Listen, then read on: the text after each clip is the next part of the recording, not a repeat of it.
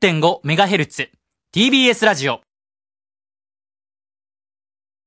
お聞きの放送は FM90.5MHz AM954kHz TBS ラジオです。一時をお知らせします。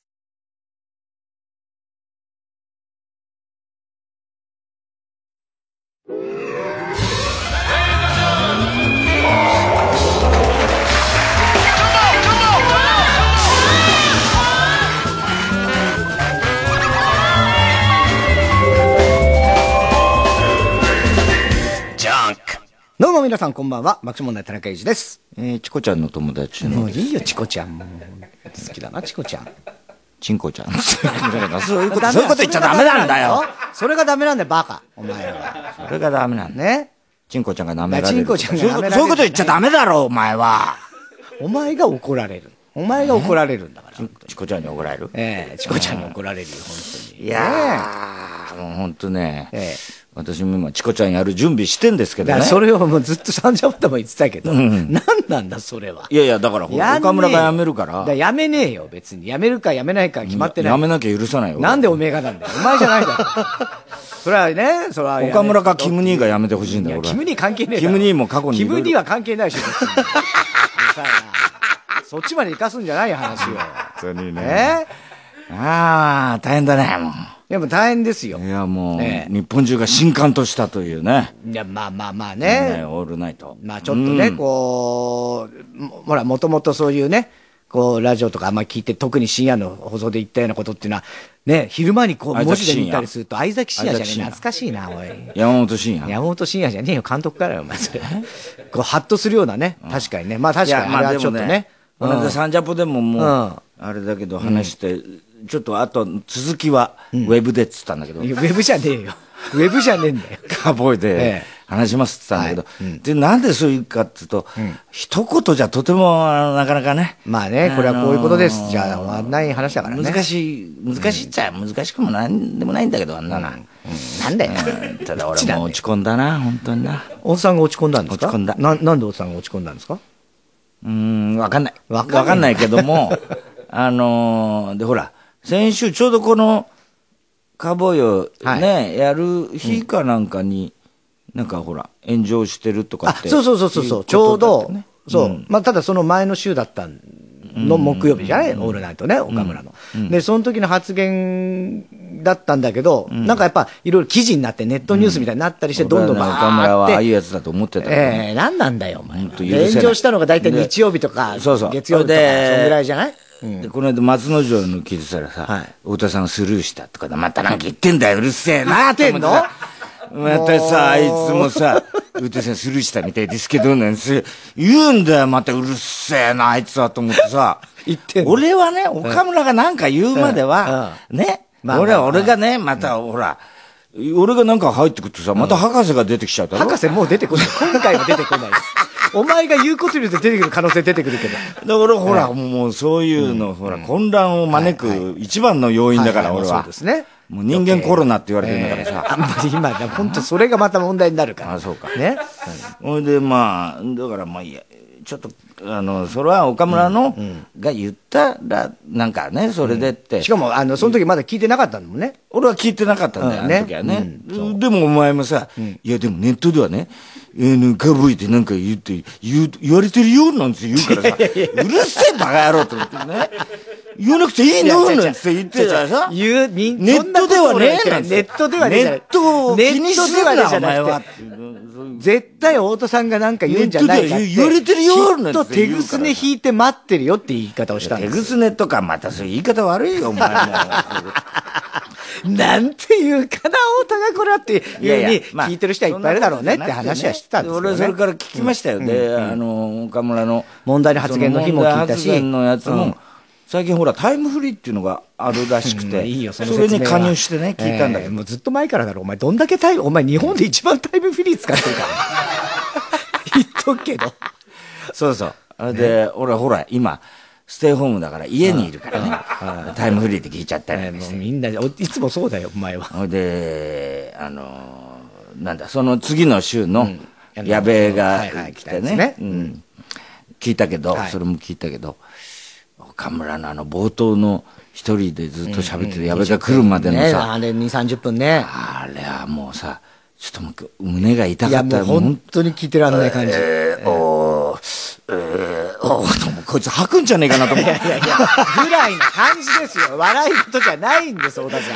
あいつもほら、ええ精神的にちょっとほら、いや、そデリまあデリケートゾーンだからさ、うんあいつもさデリケートゾーンで育ってまた違うんだけど、そりゃそうですよ。そうだ、そりゃね。心配になっちゃった。いいや、だからね、本当に、まさかこんなことになるとはっていうのがあっただろうからね。ら、つってさ、そうそうそう大丈夫かな、こいつと思ったら、大平総理みたいだったもんな。えー、うい茶化すんじゃないよ、この問題を、お前は。茶化してね、お前が言ったからね。ほんで、さ、矢部が来て、はいはいまあね、いろいろこう、厳しいことも言って、それはもう矢部は、とにかく、あのーあいつは一番近くにいるし、まあね。なんていうのかな。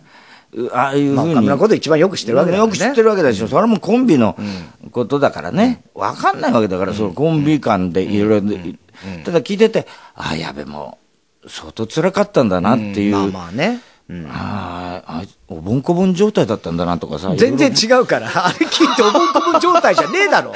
どう考えても。ね、でも言いたいことも、まあ、それ分かるじゃない、先輩後輩の間で始まってってね。最初はそうだね。それはもう関俺だっ係性てほら、最初お前の先輩面してたからね。そうそうそう、先輩ずらしてさ、俺も、俺一郎だからみたいな。言えないこともいっぱいあるし、お前に。ね。そうあるよ。あるし、で、確かにその、岡村のそういうね、性格とか、性格変えろっつって、矢部に言われててさ、俺も耳が痛かったけど。自分が言われてるようでも情けない性格いや、それはもうみんなねん、性格はなかなかパッと変えられるものではないからね。そういやなんか今度、まあ、いろいろある番組ではね漫才やるらしいけど、あのソーシャルディスタンスでコンビで離れてやるなんて話もあってさ。そうなのよ。2メーター 2メーター取ってやったらどうすんだよと思ってさ。これおぼんこぼんだけ喜んだらしいよ。5メーターで俺ら5メーターでもいいですよって言ったらできれば10メーターぐらい離れたいもうやめちまえ、もうじゃあ。やめろよ、じゃあ。で今日で、だからまあ、サンジャポでもね、散々その、カーボーイで、まあ話しますって言ったから、まあ今日、どうしようかなと思って、いっそのこといくらちゃん呼んじゃおうかとかさ、いろんな、全然逆方向で。逆に。え？毒を持って毒をせずみたいな。いくらちゃんもこの間聞いたらさ、いくあのいくらちゃんがだよ、今はね、耐える時だからさ、あ、そう あ、お前あんだけ暴走族で集まってただろうっていうのが、今はね、集まっちゃダメなんて言ってんだよ、いくらちゃんも。そうでしょ、いくらちゃんだやっぱあれ、わ、悪はさ、ああいうとこ真面目なんだいや、な。別悪はというか。悪い、悪いやってたのっていさや、そうだよ意外とああいうとこ真面目にさちゃんとみね、俺らやるよっていうね。そうそうちゃんと、そりゃそうでしょまあ俺いろいろ思ったことあるけど、まあとにかく岡村の、まあ、内々の放送聞いててね、これは別に俺の、俺が思うことが正解ではないですよ、と当然ね。それはもうみんないろんな、それはね、だけど感じ方あるから。今、岡村のあの発言によって、署名運動とかね、チコちゃんやめさせろとか、まあそっち側の人、怒ってる人たちがいるわけじゃない？と、岡村といて、俺はね、あじゃあこの両者が、絶対的に決裂してるかっつうと、俺から見てですよ、分かり合えない相手じゃないと思うんだよね。あの、温度差はあるんですよ。すごく温度差があって、っていうのは、やっぱりあれが許せん。岡村の、ね発言が許せない。傷つくとか。傷つく、つ傷つけたんでしょう、でおそらくそういう人たちっていうのは、要するに今に始まったことじゃないんですよ、でこれ今までもずーっとこう,、まあそういうことね。あったことで、うんでっていうのは根底にあるのは、それこそその若い人たちが、俺らが思ってる以上にですよ、今の世の中で、若い人たちが、すごく追い詰められてるんだってことなんだよね。それは貧困っていうか格差っていうのがあって、これは、あのーそれこそリーマンショックから失われた20年ってね、いう中で、俺らはほら、バブルをもう謳歌してきた。いいや、してないけどね。ね？バブルの時は一流企業に入ってさ俺なんか一流企業も入ってないでしょ。ね？で、裏口で、ほら、金に物言わして裏口へなんか。ええ全然違うだろ。と違って、今の若い人たちっていうのは、本当に切羽詰まってるんですよ。うん。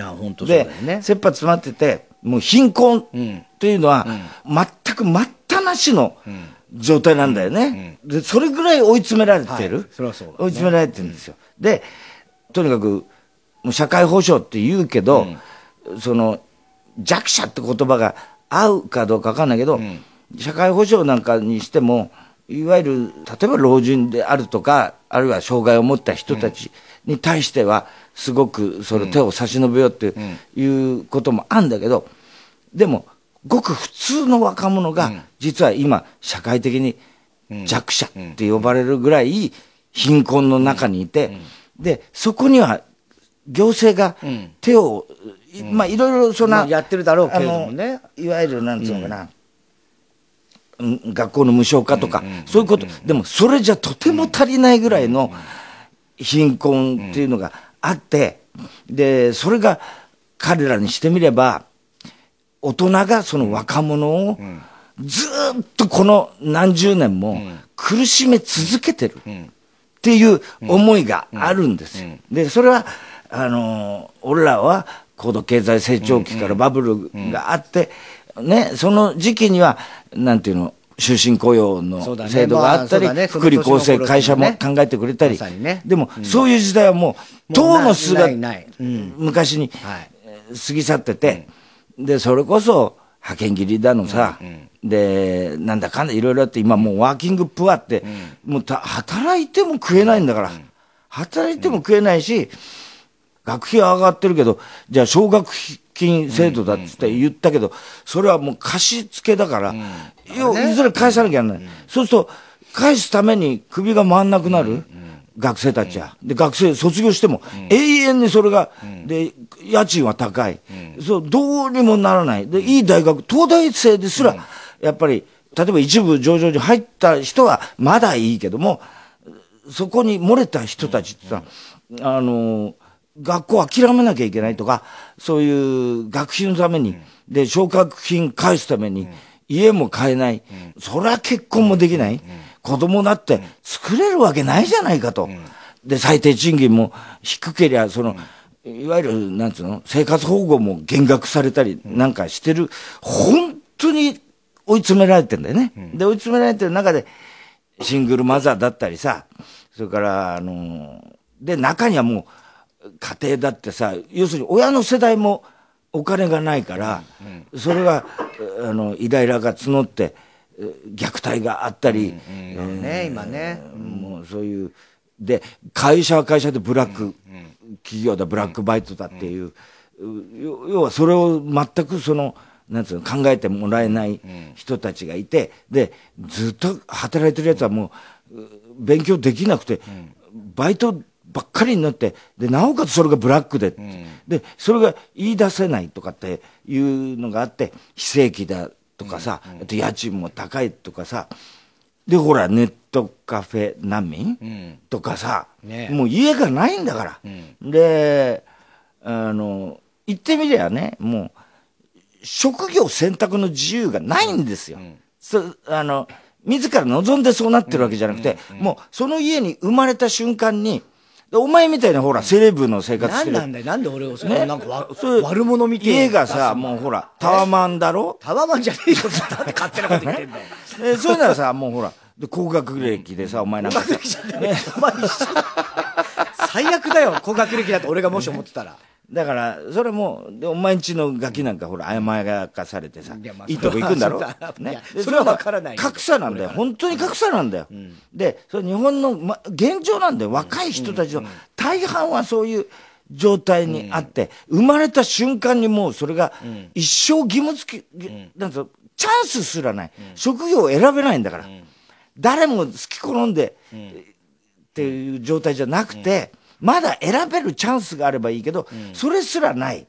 で、えーもうこれは、言ってみればさ政治とか社会の構造自体が、若い連中がもう死ななきゃなんないぐらいの状況にいて、もうと、だって日にに200円とか300円で暮らしてるような今若い人たちがねの、いるって、やっぱり。いるんだよ。まあコロナの影響ももちろんある、コロナ以前の問題よ。以前の問題。で、そういうのがもう何十年も続いてるわけだよね。で、やっぱ彼らとしてはこんな社会にしたのって誰なんだと。っていうと、俺たち世代なんだよね。そう世代論っていうのは俺はあんまり好きじゃないけども、言ってみれば50、今50代とか、岡村は俺らよりちょっと下だけど、あいつ、んいくつ？49ぐらい ?2 歳ぐらい？うん、2歳だったら問題になってくる。すごいね、オールナイトニッポン、マイナスから始めてるよね、前世からやってることになるからな、まあ、とにかく50代とか、言ってみれば、俺らがほら、若い頃にさ、上の世代、俺なんか巨泉さんと散々揉めたじゃん、あんたらが良くないって。それと同じような思いを、今の若い人たちは、俺らの世代にも、大人がなんでこんな、こうしな社会にしたんだ。つまり怒りが、俺らに向いてるっていう状況が、まずあるわけだよね、俺たち世代に。で、一番彼らが怒ってるのはね、それを我々世代が認識すらしてないってことだと思うのね。で、認識すらしてなくて、政府にも全く声が届かないじゃないかと。で、毎日毎日そうやって苦しんでる。もう、あの、食べ物もなくてどうしようって。で、生活保護も審査厳しいみたいな状態を、毎日毎日そういう人たちに向き合ってる人たちがいて、で、そのことを政治家も大人も芸人も、誰一人理解してないじゃないかと。いう、そういう苦しいっていうのがあったのがまず前提にあね。あってね、で、それはコロナより前なんだ。前ってことね、で、そこに今コロナの問題が来て、もちろんみんな厳しいけど、そのしわ寄せはまた若者に来るっていう焦りや、うんなんかそういう、なんつうのかな、どうしようっていうところがあるわけだよね。で、もう一個はフェミニズムの人たちもすごい怒ってるよね。で、それは、あのーか、彼らが言ってることってのは、あの、やっぱり、あの、苦しいなと思うのは、フェミニストはフェミニストで、その、主張してることっていうのは、ああるんだけど、そのフェミニストと風俗の人たちっていうのは、あのー別に同じようにね、おいう部分と、考えが違う部分があって、そう濃淡があるから、人によって全然違うわけ。だから、でも、フェミニズムの運動をしてる人たちっていうのは、決してね、その、風俗をやってる人たちを差別してるわけじゃないんだよ。あの、癒やしい職業だって思ってるわけじゃないんだよ。でも、そこが分かり合えない部分が多分ずーっとあるんだよ。で、あの、そうじゃなくて、自分で選んでその仕事をしてる人たちは、それはもそう別にね、ねいい。自由だから。それは自由だから。だけど、自分たちが言ってるのは、そうせざるを得ない。得ない。つまり、本当に職業選択の自由がない状態で、社会構造として、そこに追い込められちゃってる、追い詰められちゃう。それを選ぶしかな、ないっていう人たちを、の、その、格差を、なんとかしようとして、それはお互い、本当は分断するべき、ああれじゃないのに、そこが、す逆に風俗の側からすれば、いや、そういう、私は好き頃でやってるんだし、このし仕事を、誇りを持ってると。誇りを持ってる。じゃあそれは、もうだから、お互いさ、そうなんだよねその、ちょっとした違い、でも本人にとっては大きな違い、でも世間から見たらちょっとした違い、同じ風俗だろってなっちゃう。なっちゃう。そこが、あの、分かり合えないところで、すごくその、難しいと。で、それがずーっとずーっとその状態がコロナより前から前からあって。あって、あって、その、そこでますます若者は苦しくなるだろうなっていう心配があったところに、あの岡村の発言があったから、それで一気にその怒りがね、みんな怒りが爆発して、その岡村許せんって。それはね、言葉遣いも荒くなるし、NHK は使うのかと、なんていうのかな、その、チコちゃんをね、っていう署名運動になるんだけども、でも、彼らが、バーッとこう、怒りを爆発させるには、そうなるべき状態があった。でも、岡村はその気配を感じていなかった。それは確かにそうなんだよ。で、だけど、本当は俺は岡村とその人たちっていうのは、何も分かり合えないはずないと思ってて、実は重要なのは、今そういう、日本がそういう状態にあるっていう、あるいは風俗、性風俗産業っていうのが、そういう状態にあるっていうことを理解してるかどうか、理解するのも難しい。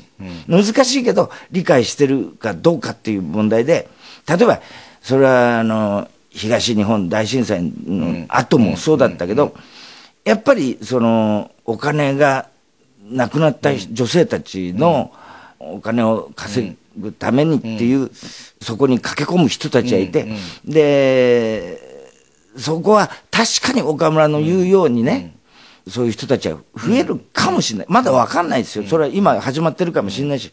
だけど、まあ言ってみればその岡村のしょうもないその妄想みたいなことは、ある意味、当たっている部分があったから、だから、余計そうだよね。だからっていうのがあって、で、今、一番悲しいのは、それを守りたいっていう人たちと、そのフェミニズム運動の中でも分裂が起きちゃってる。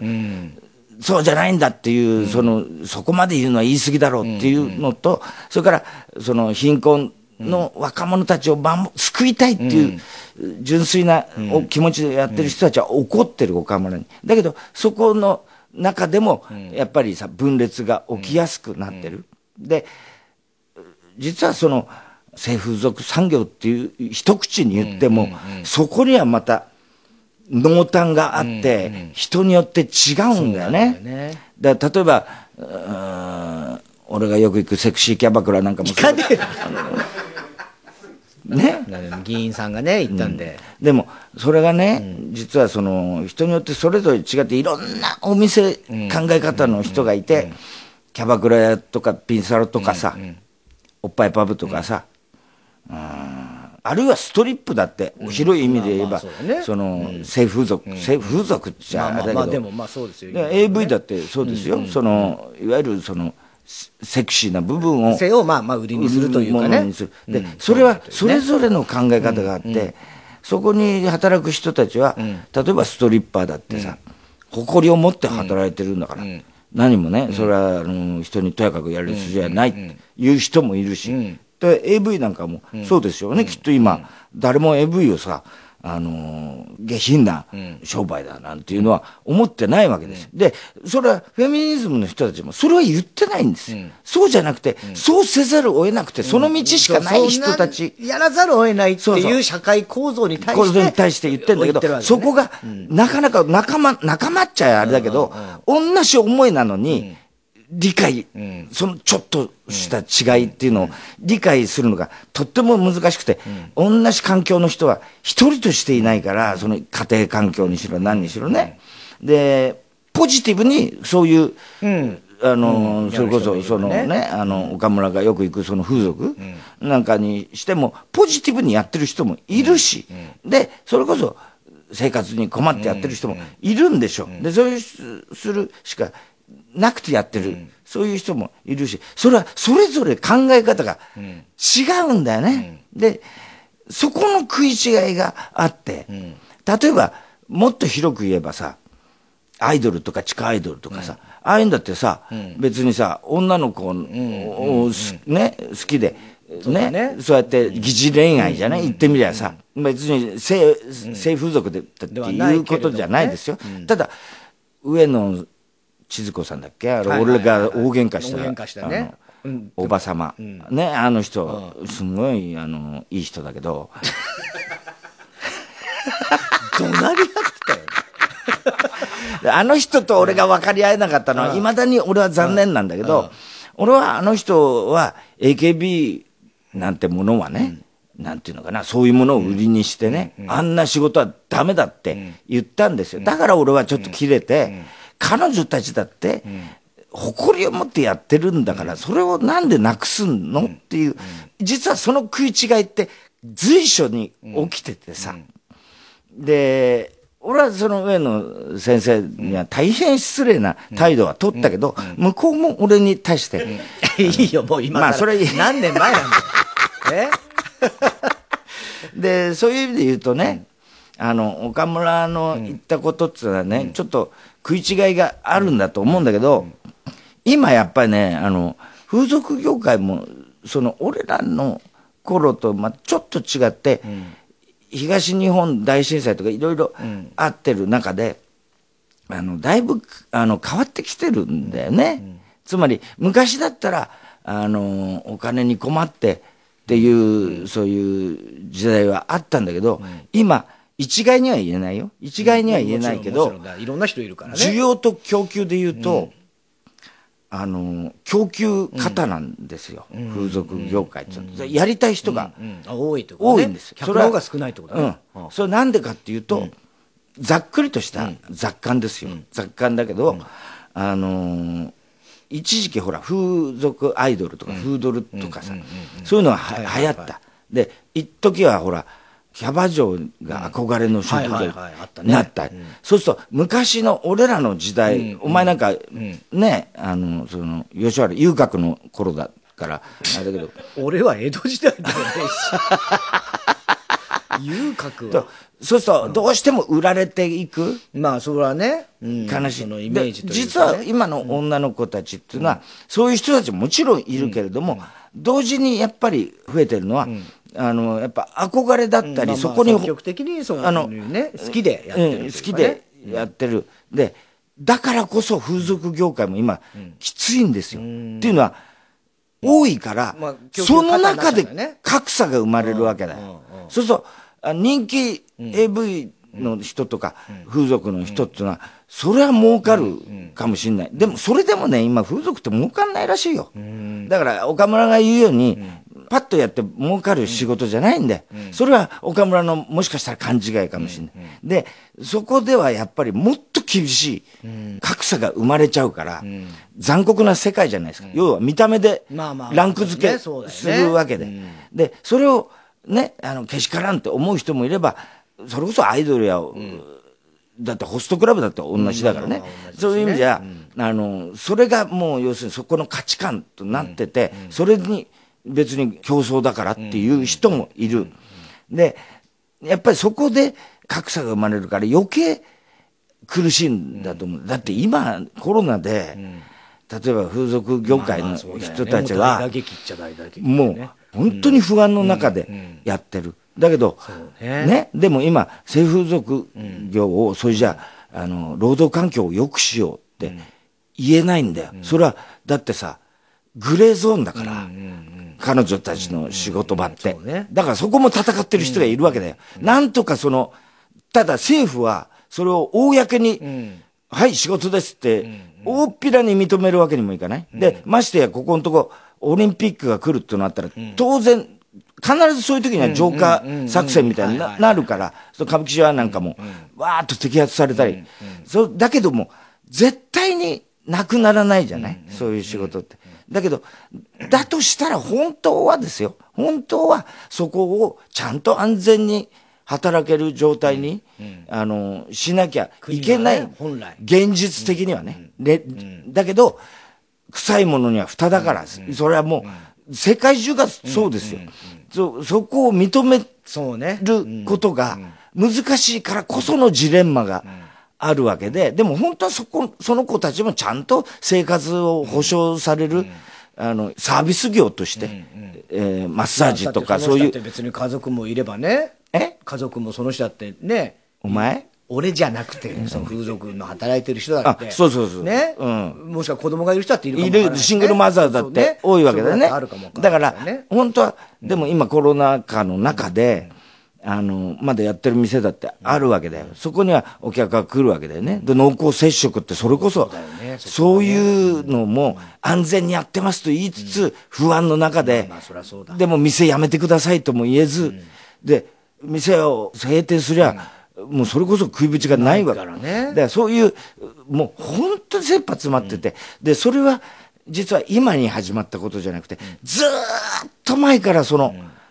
ジレンマがずーっと抱えてる人たちがいて、そこで、やっぱ岡村の発言が、そういうバックボーンがある中での岡村の発言だったわけだけど、その、風俗に行く、今度はお客の方だよね。お客の方は、実はその、震災があったりなんかした以降っていうのは、割とその、それは俺の、あの、風俗の人の、あの、手記を見たんだけど、やっぱりね、あの、性のはけ口っていうよりも、人恋しくてとかその、なんか優しくしてほしい、そういうお客がやっぱり増えた。増えてる傾向にある。安全部が全部そうだとは言わないけれども、そういう人たちがいる。で、それは、なんとか癒された、癒されたいっていう、俺も癒すっていうさ、言葉が大嫌いなんだけど、ね、お前がよく言う、言っ、てないよ、俺。俺を癒してくれみたいなそんなこと大体。なんでおめえに言うんだよ、大体。全然一番癒してくれなさそうなやつだろ、お前は。で、で、そういう人も増えてる。で、女の子の方も、おそらくそこに喜びを感じてる人もいる。全部が全部じゃないよ。だ、ただ、そういう切羽詰まった状態同士のところで、貧困がある若者、貧困の若者たち、働いても働いてもさ、我が暮らし、楽にならず、じっと手を見るみたいなさ、石川君たち。ね。石川君たちがいて、ね。卓木ね。うん。えで、俺、毎日冴えないなと、ね、いいこと何にもねえよと、何ヶ月に一回ね、お金貯めて、あの、なんとか城に会いに行きたいって、それだけ、そこにでしか救えない人たちもいるわけだよ。だから、その風俗の業界を、やっぱ潰すことはさ、悲しいわけだよ。まあね。ででそれを楽しみにしてる貧困、貧困って一括りに言っちゃいけないけれども、でも、人となかなかコミュニケーション取れないとか、彼女ができない。でも、いい年してさ、周りは、あの、結婚したり、お前みたいにほら、子供で、いいおきパパみたいな、あの、なんかさ、そういう、せ悪洗剤の者、側にしなくていいじゃん。洗剤の、ね、そういうさ、悪者側にはしないで CM よ出たりさ、なんかさ、それはそれでそういうのが追い詰め、追い詰めるわけ追い詰めるしも悪いみたいな。それはそれで大変なんだから。社会的な、社会的なプレッシャー、こうじゃなきゃいけそません。うそうそうね。だから結婚をしなきゃいけないとか、子供いなきゃ第一にだけど。そこにこぼれる人たちは必ずいてうで、彼女もできねえし、いいとしてね。で、唯一の楽しみがそこだったり。で、そこで、やっぱり救われて、ちゃんと女性ともあんま話せないんだけど、そこだと話せるとかさ、実は、その、岡村のことを怒っている、その貧困の若者に向き合ってる人や、フェミニストの人たちっていうのは、やっぱりそ、そこと重なるんだよね、その相手が。その、救おうとしている相手が。風俗の人たちが、癒す、その風俗に行って癒されるっていう、彼らと、その貧困の若者を救いたいっていう人たちの、そのターゲットっちゃ言葉悪いけど、その救おうとしている相手が、重なっちゃうわけね。重なるんです、実はね。重なるんですよ、重なってる部分がある。全部がじゃないですよ全部がないけど、重なってる部分がある。で、俺はね、俺は、そういう若者たちと、岡村のリスナーも重なると思ってるわけ。ね。だから、それは、あの、もう深夜ラジオっていうのは、うんもう言ってみりゃさ、岡村なんて本当にさ、あいつはさ、なんつうのコミュニケーション取れないしさ、ね、何？女のことも信用してないしさ、ね、ね、まあ、矢部にも散々言われてたけど、言われてたからねで、あいつは結婚しろっつって、またそれもそれで非難されてるみたいだけど、矢部は一つの例として、自分の体験談としてあの、自分は結婚したら変わったよっていうことで言ったんだけど。ね。状況を変えてみろっていう提案なんだけど、で、あの、言ってみれば、まあ、ちゃんと50のおっさんでって言ってたけど、いっぱいいるんだよ、実は50のおっさんで、ちゃんとした家庭も持ってないし、ちゃんと満足に結婚もできないし、っていう、で、唯一の楽しみが岡村のオンライトを聞いて、一週間ね、俺も頑張った、岡村バカだな、こいつはと。でも俺たちと一緒だと。そうねでな、そういう、そういう人たちはさ、実はさ、いて、そのリスナー、岡村はね、お僕はリスナーに寄り添うことを忘れてしまったって言ってたけど、俺は、これは俺の考えだけど、あいつは寄り添ったんだよ。寄り添ったんだよ。お前何も言うな。なあ、ねもうひどいわ。俺がい今言ってるとこだから。今じゃねえよ。お前何分も40分近くお前しか喋ってない。でね、社会、社会には、社会にはね、ちゃんとしなきゃいけないっていうことを、プレッシャーを受けてる人たちがいっぱいいて、岡村は、あのメールを読んだ時に、風俗に行けなくなっちゃうかもしれないって言った時に、いや、待て待てっていう気持ちで要するに、その、そいつを何とか勇気づけようとした。ただそれが間違いだったかもしれない。かもしれないけども、実はその岡村が勇気づけようとした人たちってのは、今岡村を責めてる人たちが助けようとした人たちなんだよ。で、それは岡村の気持ちは実は今岡村を責めてる人たちが一番理解できるはずだと俺は思うのね。わかるよ。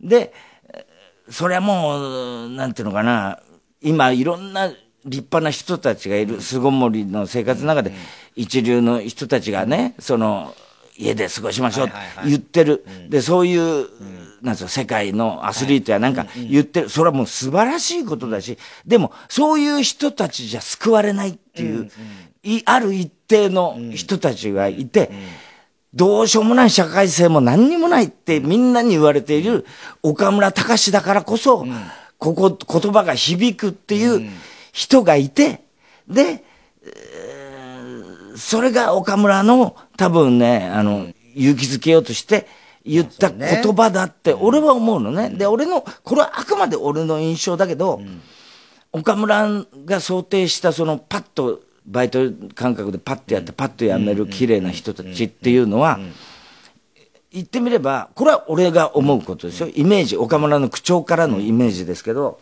そんなに身を落としてあのこの仕事に就いたっていうイメージじゃなかったんじゃないかって気がする。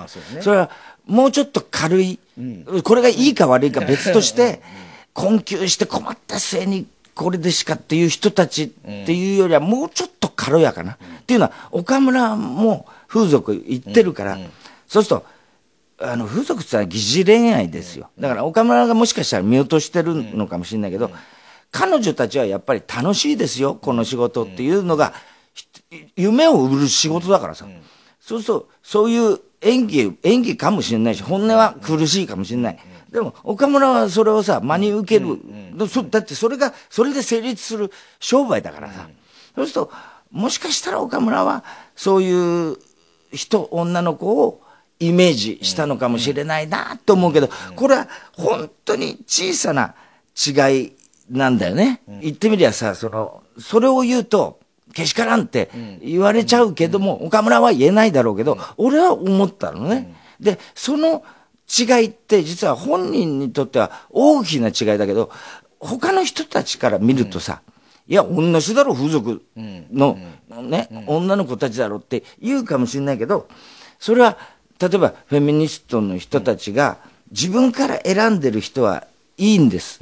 私たちが言ってるのは、あの、それしか選択できない人たちですって、その違いを世間が理解できないのと同じように、岡村のが今いくら説明しても、そんな不幸な人を喜ぼうとしたんじゃないんですって言ったって、それはね、今こんだけ大きな問題になっちゃったら、大きな声には書き消されちゃう。で、それと同じ経験を多分、そういう運動をしてる人たちも経験してると思うんだよね。だから俺は分かり合えるんじゃないかっていう気がしてるわけだよ。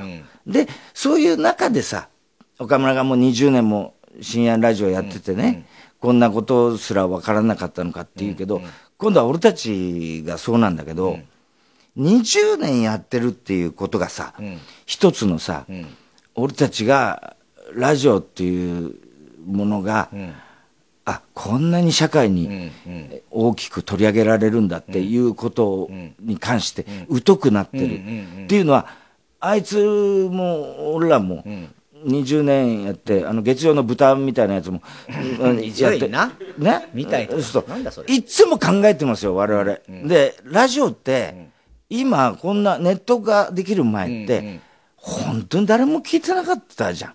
そうね。いや、もう本当にまあ聞いてる人はもちろんいるけれども。終わりだなって言ってたんですよ、ね。俺も豚もね。うん。取り上げられることがなかったからね。なかったから、でなおかつ俺らは「オールナイトニッポン」で育ってたけしさんのね、でこういうリスナーとのやり取りっていうのは好きで,、でそれができて本当はたけしさんなんかパッとやめて、いい年までやってないんですよみんなね。まあ10年ぐらいだったかうん。な、武さんもね。だけど俺たちはだから、あの月曜の豚もそうだけど、ああの、の伊集院って言えないの？なんか知んないけど。NG ワードみたいになってる。ね。いつも考えてる、いや会えば話しますよ、まあまあね。や、俺たちやっててん。どうなんだろうって、でそのうちにラジコができたり、発言がネットで取り上げられるようによって、すごく社会性が高くなったんです、だから20年ややり続けてるからこそ岡村は、そこに、そこを認識するのが難しい。それは俺も難しいし、月曜の豚も難しい。伊集院な。ね、でこれは俺たちやってていいのかなって常に迷いながら、豚なんか特にそうでしょ、ね、あいつは昼間のラジオを始めて、なんとなくそういう豚の、ぶたぶた言い過ぎだしさ。ね、でそういう意味で言うと、20年やってるからこそ気がつかなかった面はあると思う。だから、これが、俺たちがもしかしたら、テレビはもうね、かなり、なんていうんですか、規制も激しくなって、それはそれで面白いんですよ。で、ラジオっていうのは、でもまだ無法地帯だったのかもしれない、もしかしたら。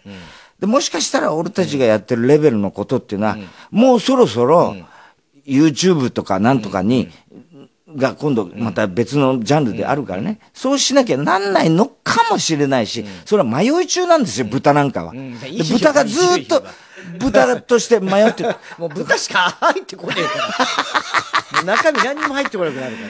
だから、そういう意味で言うとね、あのー岡村の深夜放送っていうのも、やっぱりずーっと20年続いてきたことで、そうじゃなきゃ理解できない人たちがいるんですよ。で、それは若者が貧困で苦しんでるっていうのも、ずーっと20年続いてきたことだからこそ、俺たちには理解できない怒りがあるんですよ。で、それはフェミニストの人たちもそうですよ。ずーっと続いてきたからこその怒りなんですよ。だからここは決してこの三者は分かり合えないはずないと俺は思うんですよ。で、本人にとっては大きな違いだけど、世間一般から言ったらなんだ深夜ラジオっていう、それも同じ共有できるはずなんですよ。だけど、そこが今、すごく対立しちゃってることっていうのは、俺の言ってることが合ってるかどうか、全然わかんないですよ。俺みたいなそのブロジュは、俺だけだから、だって深夜ラジオやってて、そういうリア充は。お前がだから俺以外全員やめりゃいいと思ってる。えーどういうことなの？俺以外は全員やめりゃいいと思ってる。急に何なんだよ。なんだリア充。ただ、俺は、俺、俺は、月小遣いゼロの癖しやがって、お前。ゼロ円ってなんだよ。お前さ、月に前まで5万円もらってたけど、今ゼロ円なんだよね。何その、アマゾンでしか買い物しちゃいけない。ああ、まあ、そうじゃねえよ。どこがリア充なんだ、お前。ね。だけど、最終的にはこれはもうリスナーの判断だと思う。俺たちはだって大衆芸能だもん。いや、それはそう、本当そう、だからね、それはもう、深夜ラジオだからいいだろって言うつもりもないし、まあでも岡村はチコちゃんはやめた方がいいと思うけど、でもいいよ、そう、ややこしくなるんだよ、それ言ってると。だからマジに取られるやつ言ったらもう。いいんだよ、どう取られようと。だけど、どう取られようといいの。ただ、やっぱ最終的にリスナーとか、あのそういう大衆、大衆って言っちゃおこがましいけども、お客さんがやっぱり俺たちの芸能なんていうのはさ、判断して、もう本当それがダメならダメっていうことになるし、うん、まあ、俺以外はだから全員クビだな。何なんだよ。何だろお前以外全員クビじゃあすいません豚も終わりだそうです豚豚長かったけどな。だ昼やってくれよ、お前は。終わんのかな昼だけにしてくれ。てか、俺も終わるんだよ。お前も終わる。俺一人でやるから。え、いいよ、もうじゃあ俺、矢部と二人でやるわ。文化放送で。それではそろそろ参りましょう。火曜ジャンク爆笑問題カーボーイ。改め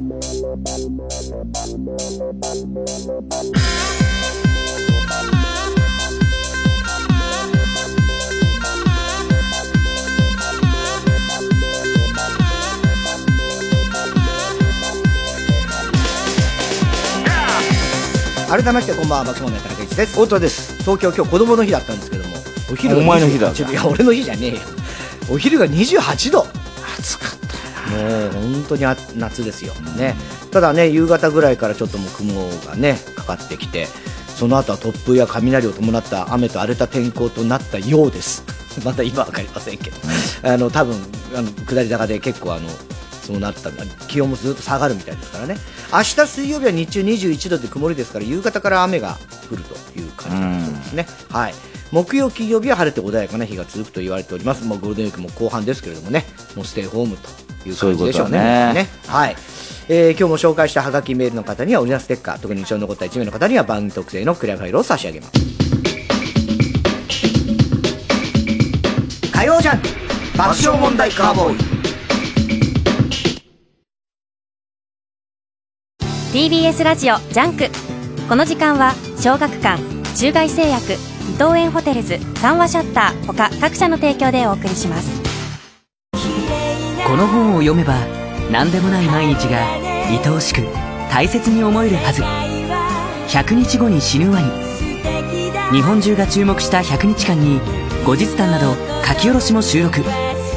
100日後に死ぬワニコミックス発売中。小学館。よいしょっと。重そうなカバンですね。いや、中外製薬の就活で使えそうな資料が入ってて。おお。持たせてもらっていいですか？えい。あ、これは重い。うん、すごいな。え、マスター？なんで今、カバンの中漁ったんですか？1967年から15年間にわたり放送された伝説の深夜ラジオ番組金曜ナチチャコパック傑作集1974年版は好評販売中です当時の担当ディレクターが選び直した熱い内容が今蘇ります。お買い求めはフリーダイヤル0120-234-954 0120-234-954または TBS ラジオおすすめで検索してください。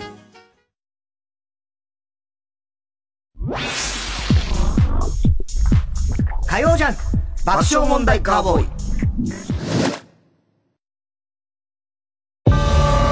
半沢直樹に倍返しされ敗れ去った人々。彼らはその後の人生をどう歩んでいるのか。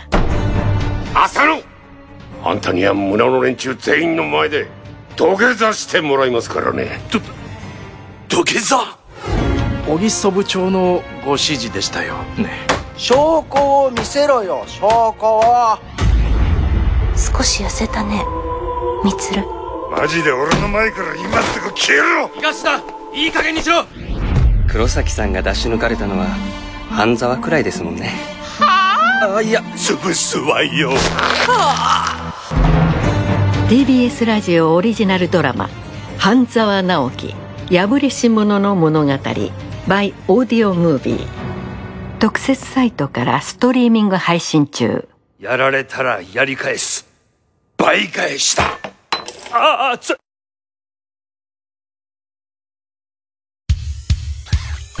火曜ジャンク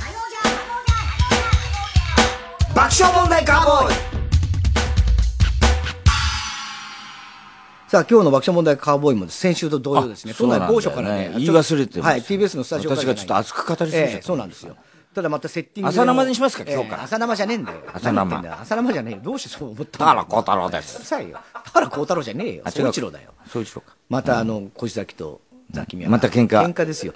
もう小崎先来てこうセッティングしてたらあれ？あれ？おかしいな つってなんか言い出して。先週またはね、ちょっとね、不思議な部不品思議な部品がなくなっちゃった。今回違います。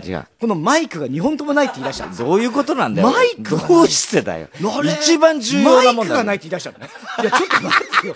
そのちっちゃい部品、先週ならわかるよ。なくしようがないよねどういうことって、あれおかしいなーってまたザキミヤに電話して。あ、あ、なんでへっぽこなんだろうな今こっち向かってんですか？マイクないんですよね、マイク。え？いやいやいや、ないんすよ、つって言って、ね。いや、わかんない。そっちないんすかみたいな感じで。そっちないんすかね、切った後、マネージャーの上原に、上原さん、マイク知らないですか？知らねえだろ上原マイク、なんかどっかいじったりしてませんみたいな。もう 上原まで疑われちゃった持ち帰ったんじゃねえかそうそうそう。先週置いてって、あの、ババッグ、これ、これだけっすよね。このバッグだけっすよね。置いてったの。なんか、荷物調べいじってないっられちすか？みたいにな。いや、すいません、僕知らないですけど、みたいになって。それでまたガサガサガサやったら、あ、すいません、ありましたありました になんか変なちっちゃい小バッグみたいのが、カバンの中あって、その中に入ってたらしいんだけど、それを見落としたっつって、もう。なんだろうね、毎回。そう、ありました。宮崎さんすいません。すいませんでしたありました。いや、あの、ちょっと小バッグに、いや、ちょっと。小バッグ？小バッグに。なんだよ、小バッグ。盲点でした。盲点でした。盲点じゃねえよ盲点じゃねえよ一番先に見つけろちゃんとしまってただけなんですよ。マイクが最後までね、ね。まあ、そんな感じで、あの、今日、今日もちょっとね、あの、都内某所。はい、都内某所から都の内某所で。放送で。さっきもしかして薄いチャイムがねチャイムが鳴ったのが鳴ったかもしかしたらリスナーの中で聞こえた人いるかもしれませんけども。それもまた、そう。ねね。いいやいいやねうん、まあそういう感じでね、あの、放送なんで。はい、一旦ここで CM でございます。火曜ジャンク爆笑問題カーボーイ。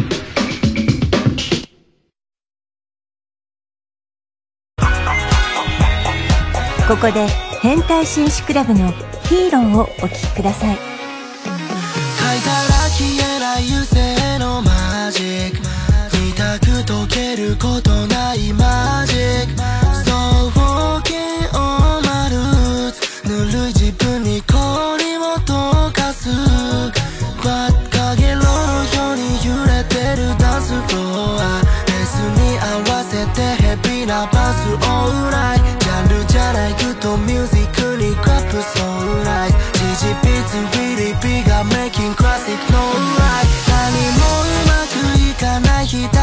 していけば気分がいい帰り道。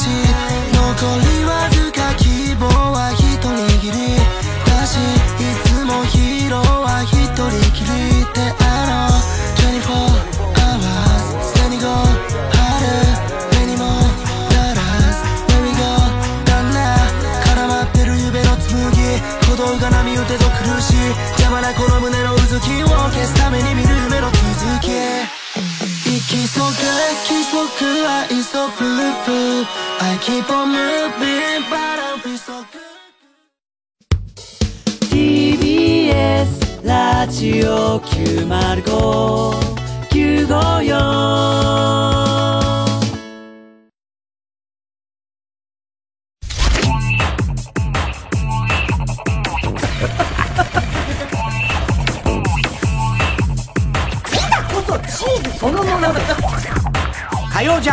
爆笑問題カーボーイ。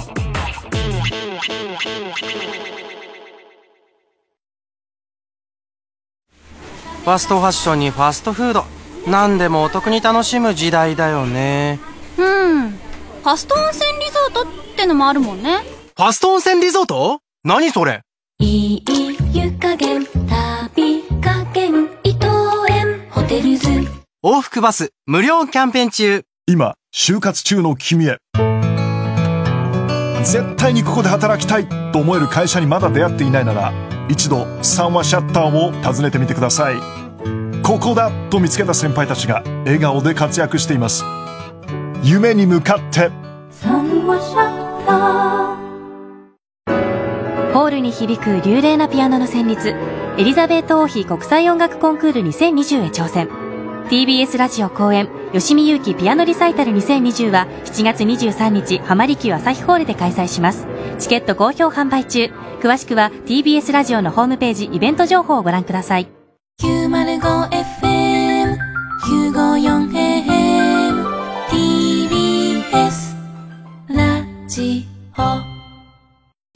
TBS ラジオジャンク。この時間は小学館中外製薬伊藤園ホテルズ三和シャッター。他各社の提供でお送りしました。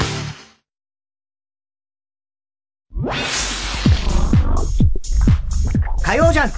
爆笑問題カーボーイ。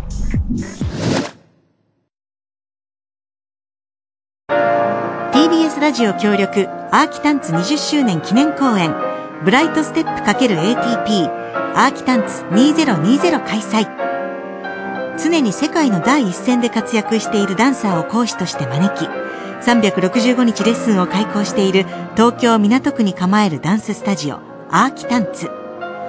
スタジオ設立20周年を記念して世界の主要バレエ団で活躍する若手ダンサーたちが集結。さらに古典能や現在のバレエダンスが凝縮した公演もお届け。出演はローザンヌ国際バレエコンクールで優勝した菅井まどか。他奥村康介酒井花津村礼二郎など総勢70名以上の出演者でお届けします。8月6日から新宿文化センターで開催。チケット好評販売中。詳しくは TBS ラジオイベントページをご覧ください。ラジオだから届けられるものがある。私たちはそう信じています。離れて暮らす家族に会わないと急に寂しいいつもの仲間に。今はそばにいてあげられないあの人に。みんなの生活のために頑張る人たちに。あなたからエールの言葉を送りませんか？誰かが誰かを思う。その声はきっと不安ばかりの世の中を束の間ほっとさせてくれるはず。エールを届けるラジオ便。TBS ラジオ午後6時の時報の直前にあなたのエールをお届けします。詳しくは TBS ラジオのホームページのバナーをクリックしてください。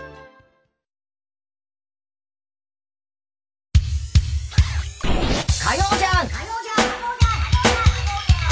爆笑問題カーボーイ。さあ、それではコーナー行きましょう今週の思っちゃった。はい、今週あった出来事を受けて皆さんが勝手に思ってしまったこと、想像してしまったことを募集しております。それはあの、木村くんから、あの、連絡来ました、ね。よかったですね。やっぱ誤解だったみたいな。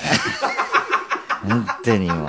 あの、まあ、先週ね、お探せしまして、すいません。はいあの、メールを出しても出しても、もう、グランメゾン東京の時から、あの、結構前ですよ。そうですそうですあの時も毎回毎回感想長文の送ってるのに、やっぱ返事が来ないと。あの、木村は、あの、今 LINE しかしてないんだって。で、その、メールメールが、扱いがよくわかんないらしいね。あいつもほら、音痴だから、そういうの。知らねえよ、別に。あいつも音痴だから、機械音痴だから。機械音痴お前には言われたくないね。確かにそんな機械にめっちゃ詳しくてやるけど、キムタクが。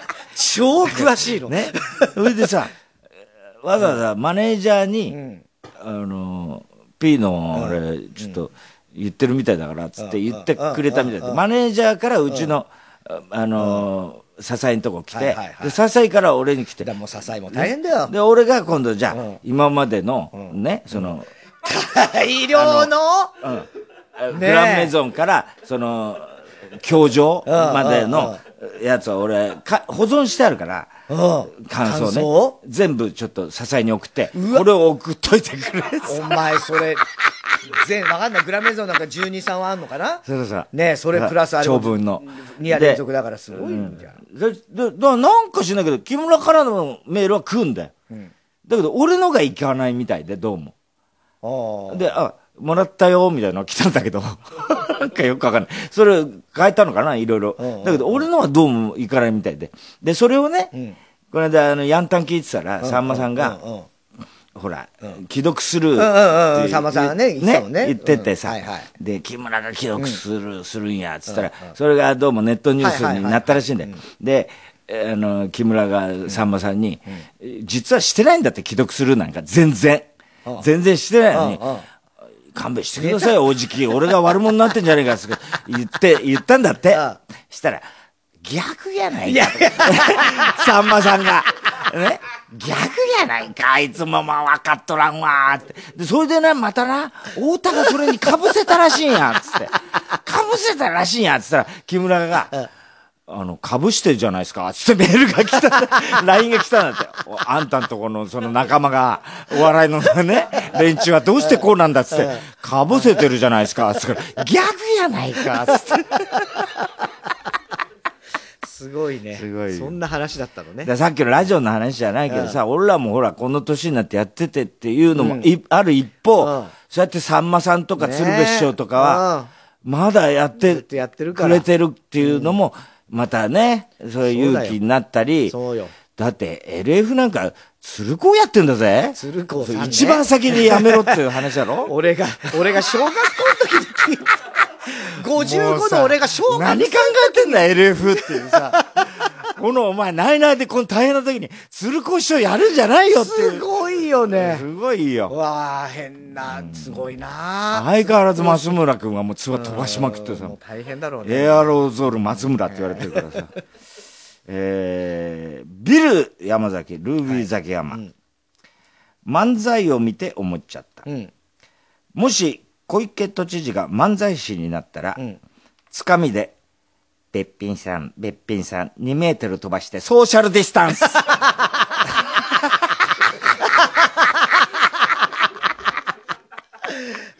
テイホームあれ、清水みっちゃんのさ。あやってるみたいだね YouTube 面白いよ、あの、小池都知事の真似が。うん、まあそれもう絶品だもんだって。絶品もう本当面そ白い。れであれだ、この間、花が言ってたけど、あの、タイトルが、えー番組の途中ですが、ここで TBS ラジオ地震情報をお伝えします。番組の途中ですが、ここで TBS ラジオ地震情報をお伝えします。先ほど午前1時57分ごろ、千葉県北西部を震源とする震度4の地震がありました。先ほど午前1時57分ごろ、千葉県北西部を震源とする震度4の地震がありました。この地震による津波の心配はありません。この地震による津波の心配はありません。震度4を観測したのが千葉北西部、震度3を観測したのが埼玉南部、千葉北東部、千葉南部、東京23区、多摩東部、神奈川東部となっています。えーこの地震の規模を示すマグニチュードは5.0、震源の深さはおよそ70キロ、えー震源は千葉県北西部ということです。えー先ほど1時57分ごろ、えー千葉県北西部を震源とする震度4の地震がありました。津波の心配はないということです。以上、ニュースデスクからお伝えしました。の個性的なマスクおおわかんない。を見て思っちゃった。もしも、河野さんが国会でマスクをつけるのを忘れて指摘されたら、河野さんは、これはマスクですと言って、顎の下から顔の皮をベリベリと、ベリベリと引っ張り、中からトム・クルーズが出てくる。もう何言ってんだよ。もう何言って全然何にもうもわかんないどう。いうことなんだよ。どういうことなんだよね。全然わかんない。トム・クルーズ。俺だよーってな。スケキヨだよースケキヨさん、全然違いますあいつは意識が高かったな、そう考えると。全然だよ。あの頃からあの頃からじゃねえんだよ。コロナ対策じゃねえだろ。距離取ってたもんな、スケキヨ。距離は、み周りが飛んだよ、相当取ってたよな。それ怖えもん、あれ。いや違う、あいつ出てくるまで相当距離取ってたぜ。帰ってくるまで。それはそうだよ。どこ行ったって言われてたんだから。そうだよ。いなかったんだから。死んだと思われてたんだから。そうだよな。ラジオネーム、広田つの。太田さん、坂東英二が、ベイシティローラーズのメンバーだと思ってた人、こんばんは。一度思ったことねえわミッキー・マッコーエンからな。レスリー・マッコーエン。あ、レスリー・マッコーエン。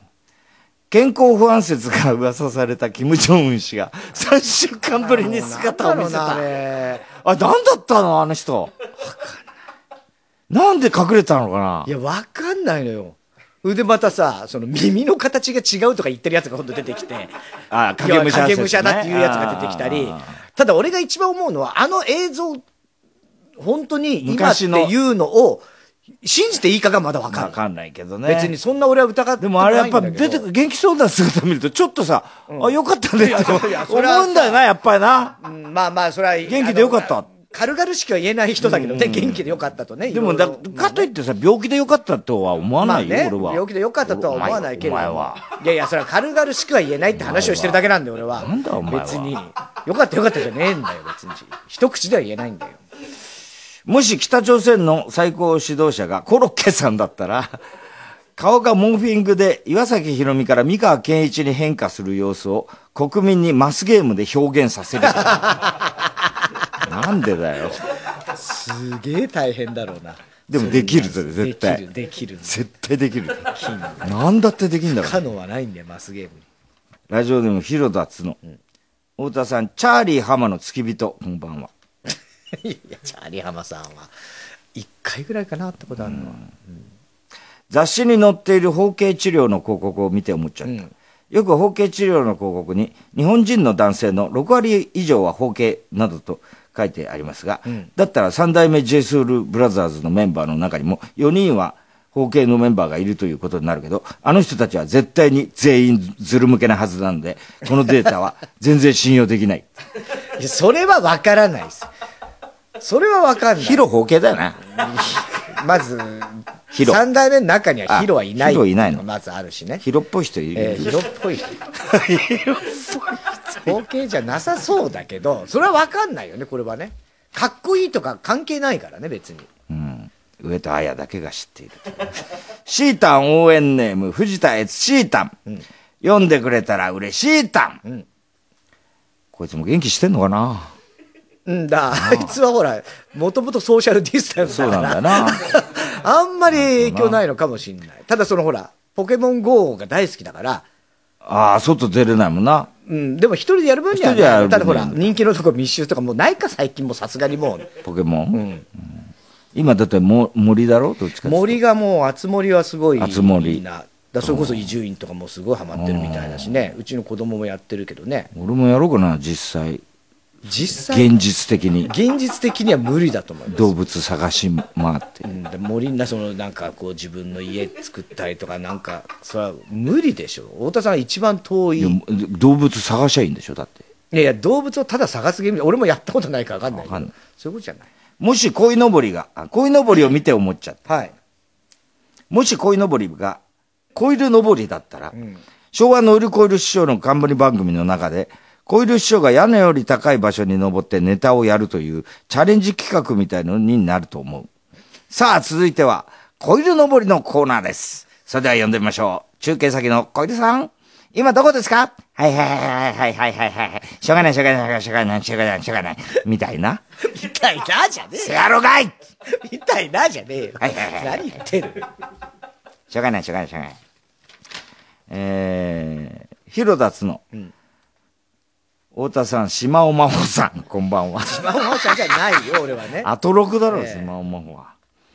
マツコの知らない世界に出てたジュディ・オングを見て思っちゃった。俺ね、最後の時チラッて見たんだ。あジュディオングジュディオング出てたもうエンエンディングともう終わりだったから。もしジュディ・オングが夏の夜に森の中で魅せられてを歌ったら、白い衣装を広げた瞬間に、カブトムシやクワガタがたくさん集まってくると思う。引き寄せられるよ。引き寄せられるだろうね。すごいね私の中でお眠りなさい。さい閉じちゃったりとかしてね。え小栗旬辻太郎。太田さん、急遽石倉三郎の家に遊びに行ったら酒を出され、ごめんな、つまみがこれしかなくてよ、と言いながら、醤油をかけた拳でぶん殴られた。どういうことなんだどういうことなんだ頭おかしいだろ、それ。おかわりいかがですかと。任天堂スイッチのソフト、集まれ動物の森をプレイしていて思っちゃった。松島智子にとっての集まれ動物の森って、僕たちにとってのバイオハザードぐらい怖い タイトル名だと思うよ。まあそうかもしんないね。ただ意外にそうじゃん好きだからね好きだから。噛まれても好きな人だからねそうそう、噛まれても好きな人で、ロスインディオスみたいになってるけど。噛まれても。はい。えー、郵便番号 107-8066TBS ラジオ、火曜ジャンク爆笑問題カーボーイ。メールアドレスは爆笑アットマーク TBS.CO.JP。今週の思っちゃったの係までお待ちしております。はい、じゃあ曲聴いてください。バウンディで、バイバイミー。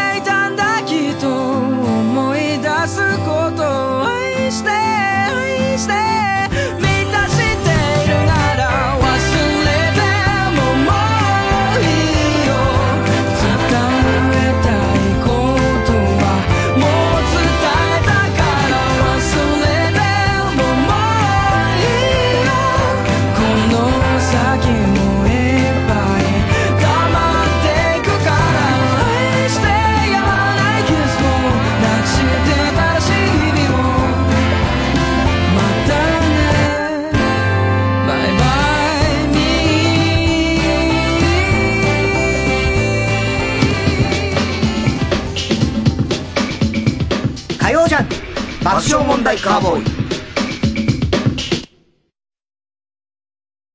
TBS ラジオジャンクこの時間は小学館中外製薬伊藤園ホテルズ三和シャッター他各社の提供でお送りしますこんな時間まで起きている君へ。気になるあの子と夜中に二人で散歩する。そんな青春、体験してみたかった。眠れない高校生たちの思春期の夜を描いた漫画。君は放課後インソムニア。発売中。小学館。眠れないのも、ちょっといいかも。藤巻亮太による野外音楽フェスマウント藤巻が今年も開催決定3回目の開催となる今回の出演は藤巻亮太奥田民生岸谷香織クリーピーナッツスキャンダルモア TBS ラジオ公演マウント藤巻2020は10月3日土曜日山梨県山中湖交流プラザキララで開催します。チケット先行販売中。お問い合わせはサンライズプロモーション東京0570-003337または TBS ラジオのホームページイベント情報をご覧ください。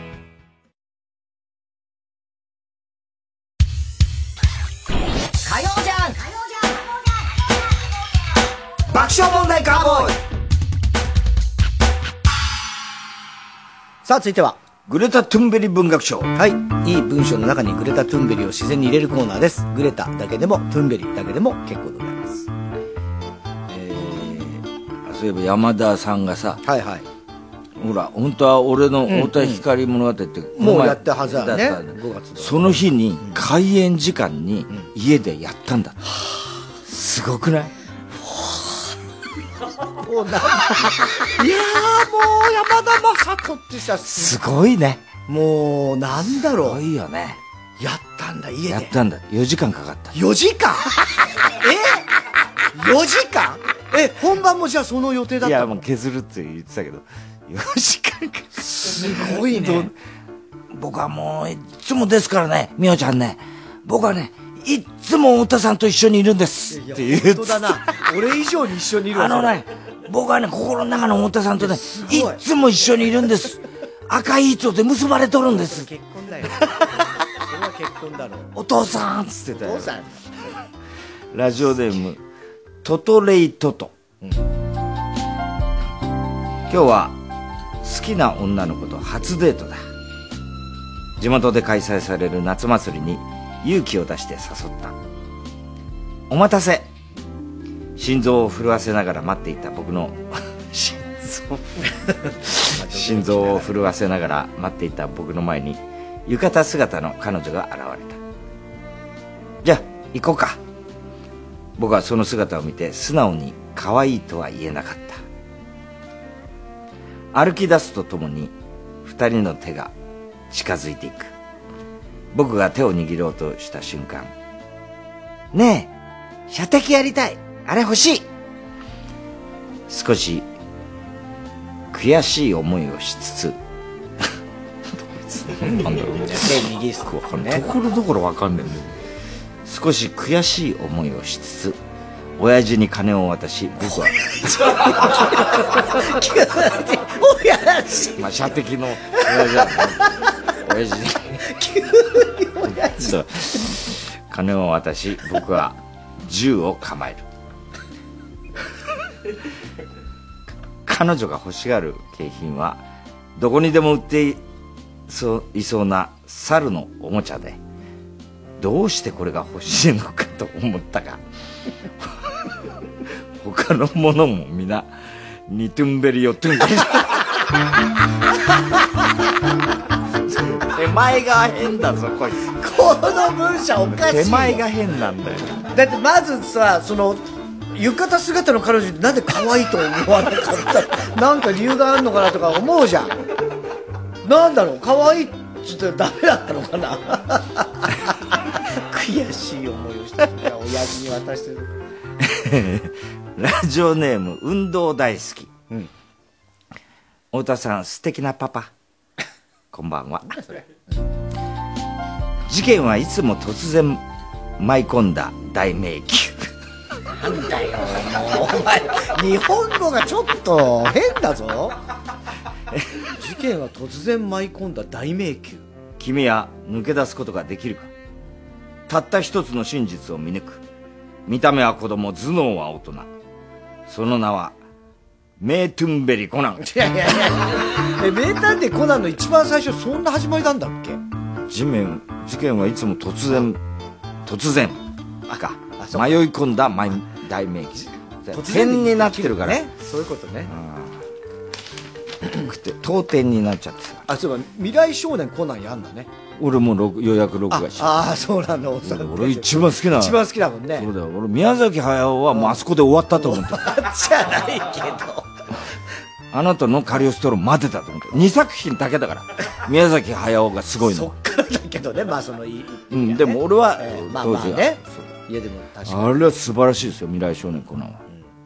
お前見てないんだっけ？そう俺見てないんだよねほとんどね。ああ見た方がいいあれは。今見ても多分あそう。うん失われた年かな。なんか原作があって。だから原作あると駿はいいんですだいいよ。分かったよ原作ないオリジナルになると遅遅になっちゃう。そうって早い遅いじゃないから。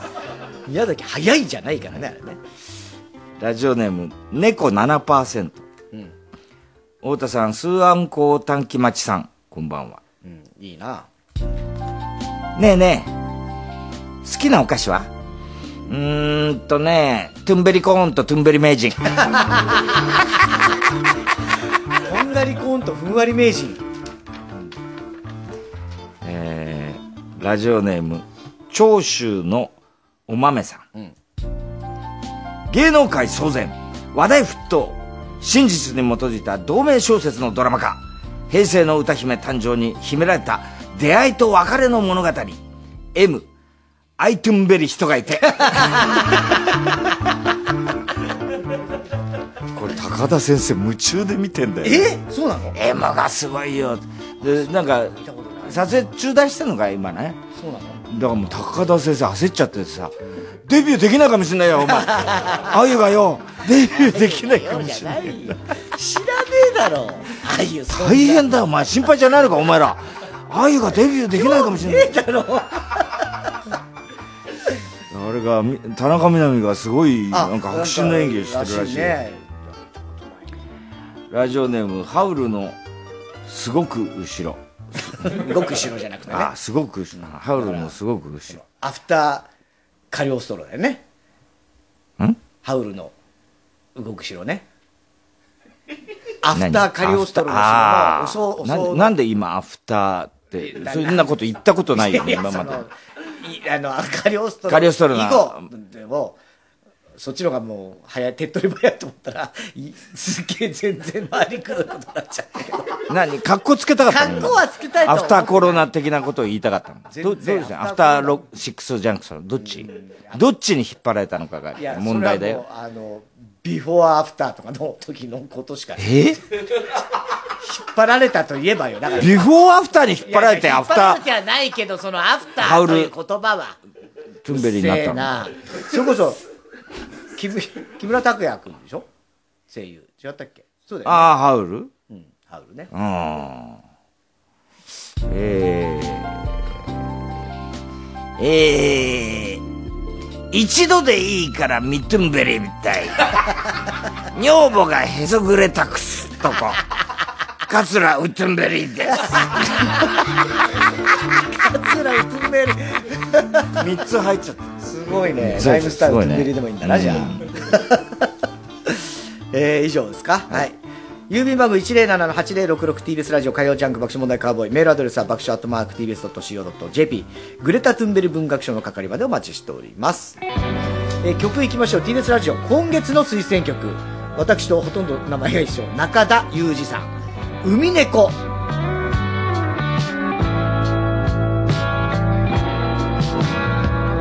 不快な夜に背中を預けてため息をくゆらせていたのさ。つまらないことにすぐにさらわれてどれだけの時を過ごしたんだろう。川に映る。赤い街。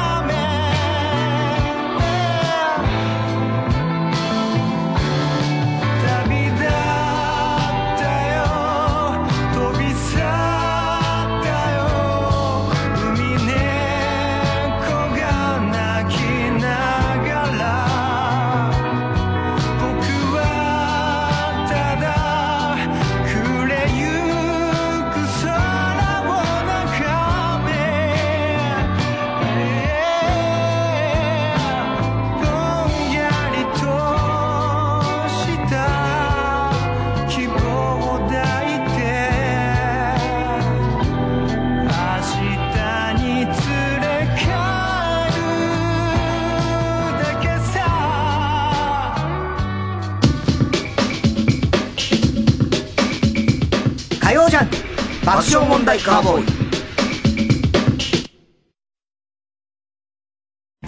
1967年から15年間にわたり放送された伝説の深夜ラジオ番組「金曜ナチチャコパック傑作集1974年版」はただいま好評販売中です。当時の担当ディレクターが選び直した熱い内容が今よみがえります CD2 枚組の3巻セットで税込1万1000円です。途送料を頂戴します。お買い求めはフリーダイヤル0120-234-954 0120-234-954または TBS ラジオおすすめで検索してください。毎週金曜夜12時からの「マイナビラフターナイト」では今注目の若手芸人を紹介しています。ゴジラとメカゴジラだバカ マイナビラフターナイトは毎週金曜夜12時から。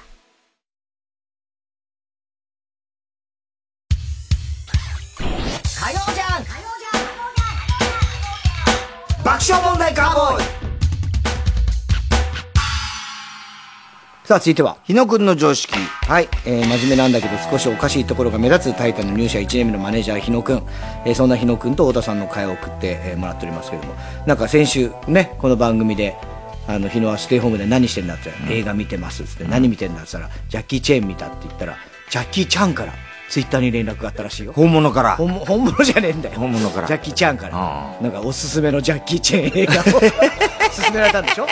ね片言で？片言で。片言で？日野さんこれがいいよみたいなことでしょ？ね うん、ジャッキーね、これ面白かった。あいついつも聞いてくれるな聞いてくれてんのよ。ありがたいなラジオをね。はい、ありがたいですけれども。はい、では行きましょう。えー、ラジオネーム、笑福亭グルーチョ。おい、日野。うちのベランダで何やってんだよ？え太田さん。今日何の日か知らないんですか？今日？単語の節句。ああ鯉のぼりかご名答。いやいやいやいや、なんで日野が鯉のぼりやってんだよ男の子の下半身の成長を祈願してるんですよ。そうか。ひなは偉いな。偉いなじゃねえよ。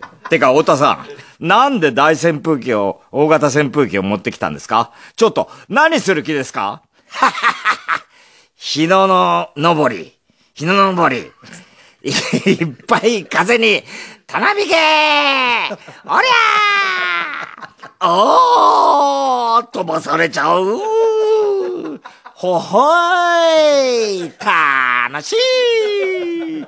おー太田さん日本の風習って大変ですのおかしいだろ。もう、太田さんの方がおかしくなってるよね、もうね、最近。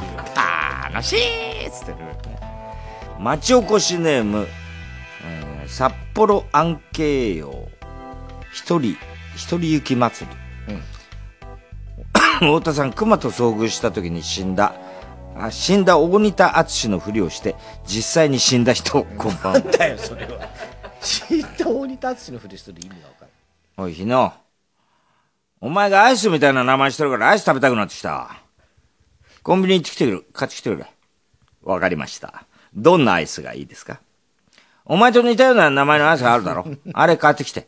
わかりました。雪見大福ですね。おい。お前の名前なんだ？日野です。そうだ。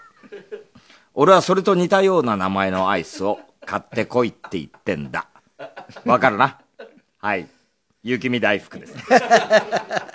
おい何回言わせんだよ。お前の名前は日野だろ？二文字。日野と言ったら、雪見大福です。もういいよ、バカ自分で買いに行くわ。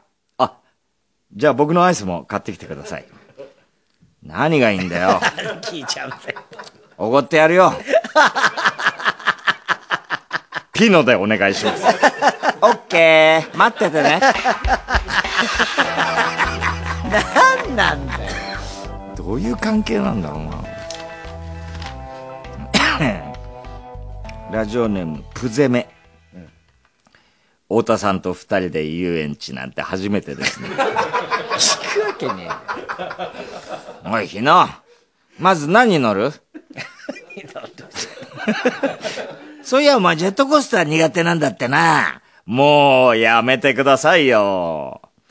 今日の俺は優しいんだぞ。お化け屋敷にしといてやる。結局怖いやつじゃないですか。へへへへ。ほら、行くぞ。勘弁してくださいよ。ノリ悪いぞ、お前。ほら、今なら空いてるから。いや、本当に無理なんです。どうしたんだよ。以前ここに来た時びっくりした拍子に大岩さんの胸を揉んでしまったんです。それからここのお化け屋敷を出禁になっているんですよ。コーヒーカップ行くか。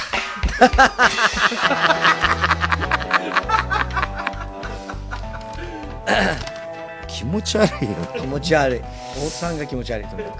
えー、ラジオネーム、WAK。おい、ひの、なんだその花。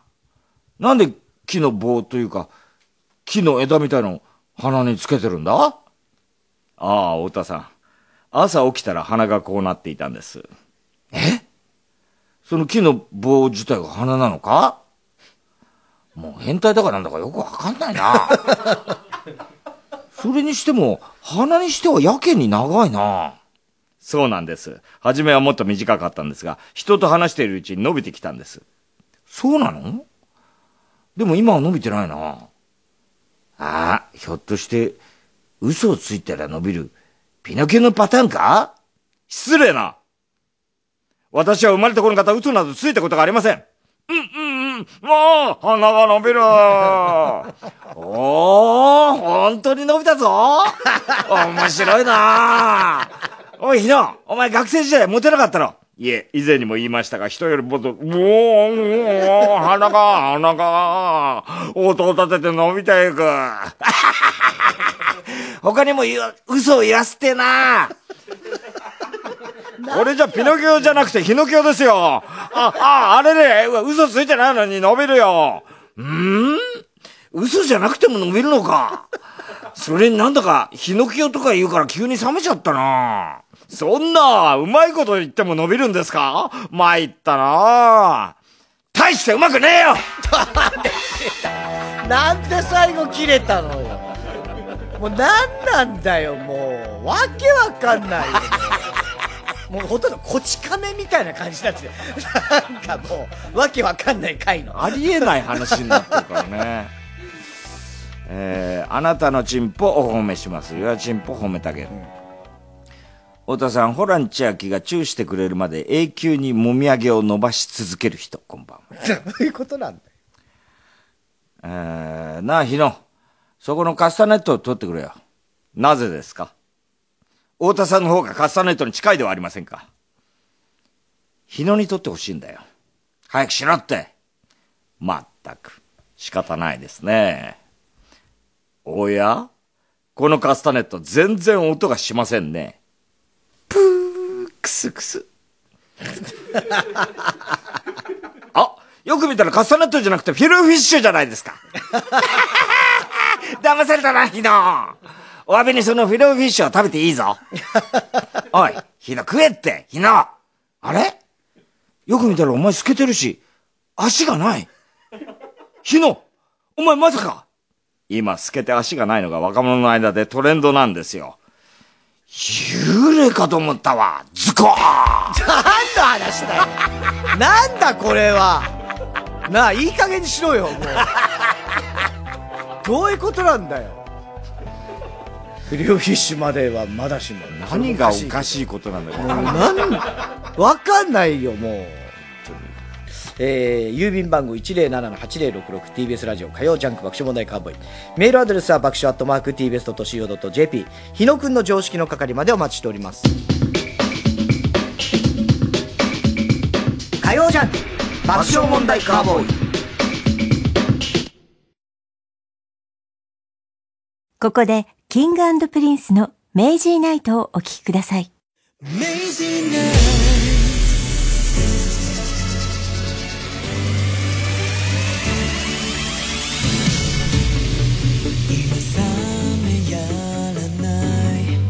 熱いたいすむなさまだ青い Always Never 諦めたなら変わらない変われない誰も守れない何か答えか I imagine amazing いつだって走るよなぜだろう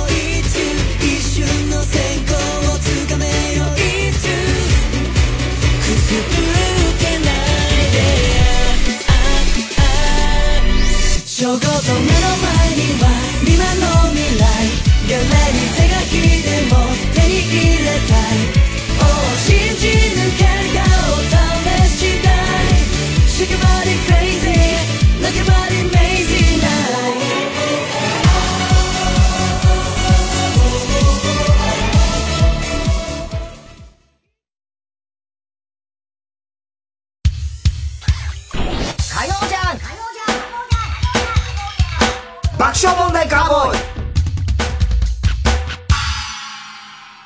さあ、続いてのコーナー行きましょう。怒りんぼ田中裕二。はい、こんばんは、田中裕二ですから始まる田中がいかにも起こりそうな事柄を皆さんに考えてもらって、えー、それを私、田中が3段階で評価いたします。ラジオネーム、バッカス三新州。うん。こんばんは。17歳童貞の田中裕二です。当時僕は工業高校に通っていました。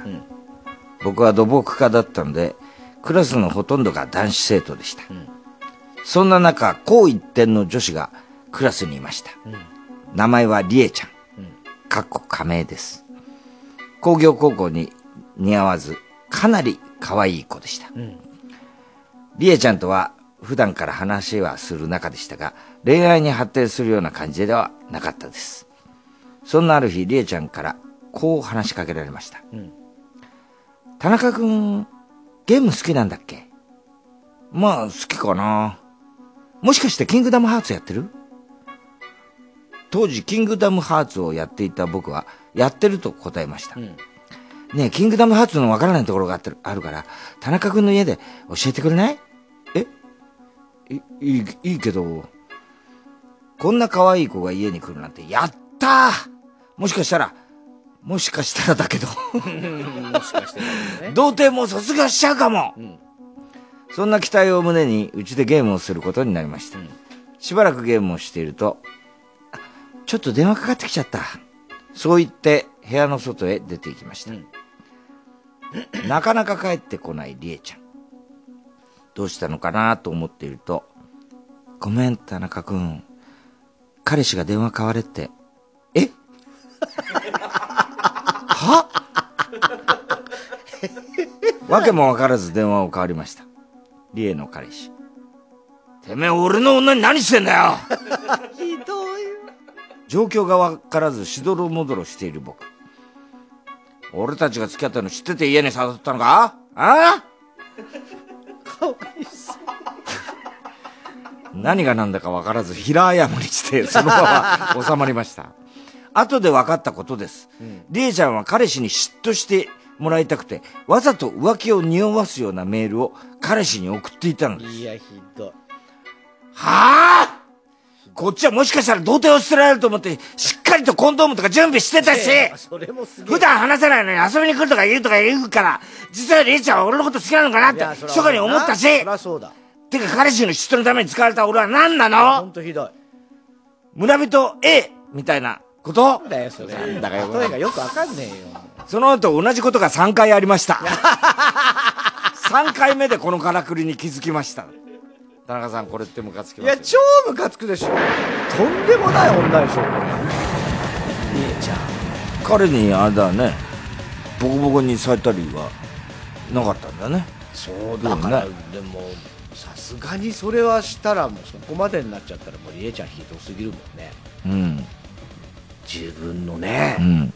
でもさ、工業高校全員男子で、うん。一人可愛い女の子って、すごいね。うん。すっごいシチュエーションだよね。モテんだろうな。モテるどこじゃなくて、暴動が起きるっていうかもう、男同士のね、すご暴い。動起きますかね。暴動っていうか、その、ごめん、暴動じゃねえ。ごめんね、暴動は起きないんだけど、あの、男同士のもうね、なんかすげえ壮絶な取り合いみたいになりそうだもんね。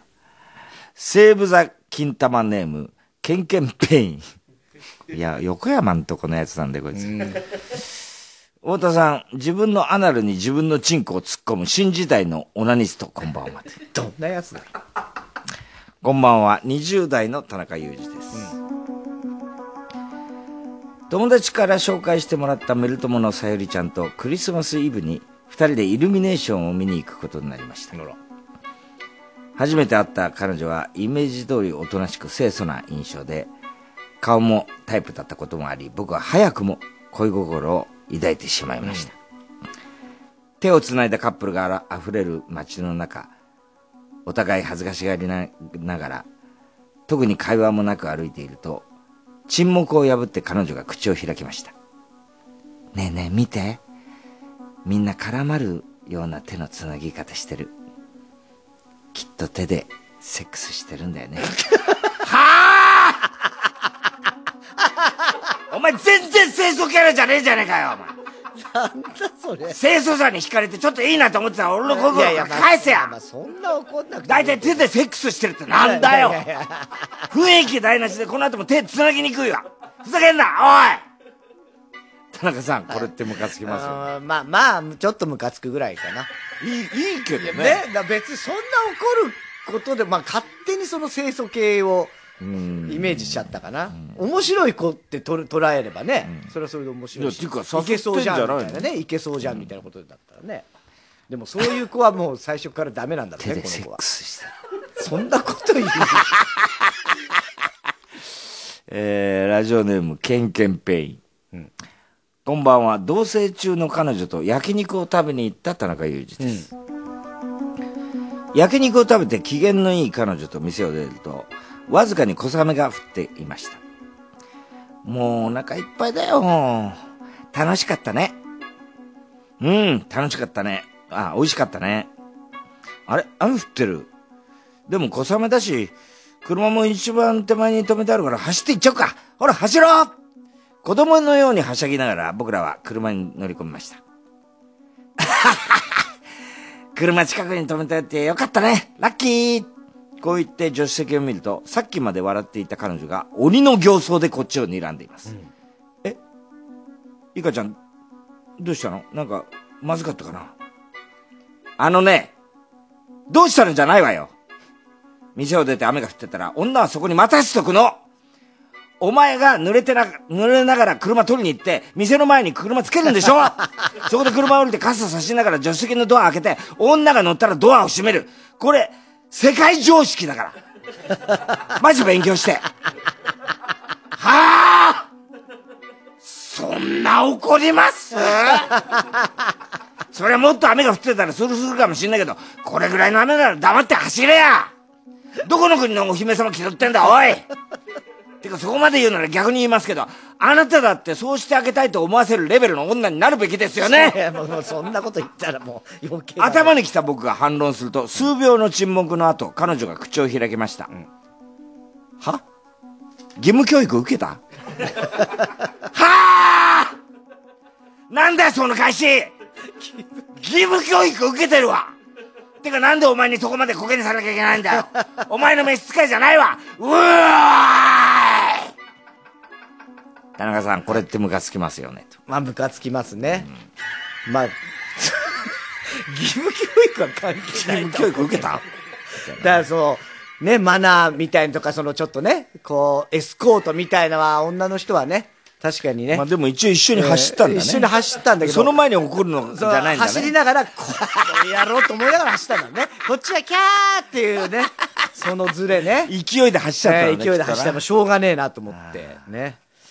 えー郵便番号 107-8066TBS ラジオ火曜ジャンク爆笑問題カーボーイメールアドレスは爆笑アットマーク TBS.CO.JP 怒りんぼ田中裕二のコーナーまでおはぎメロマしております。えーあいみょん新曲ですね。裸の心。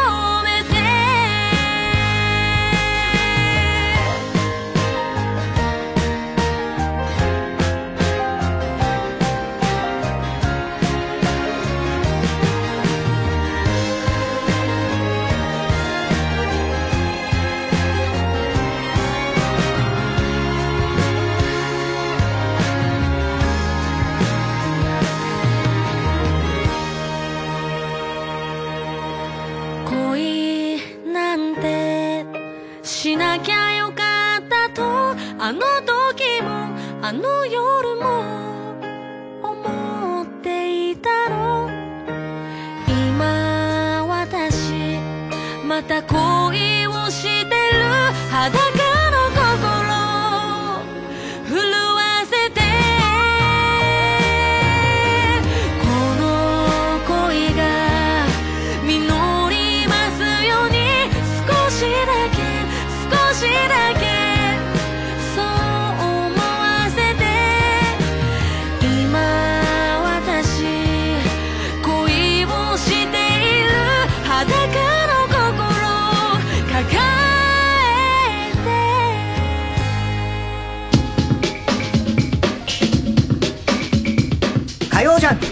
爆笑問題カーボーイ。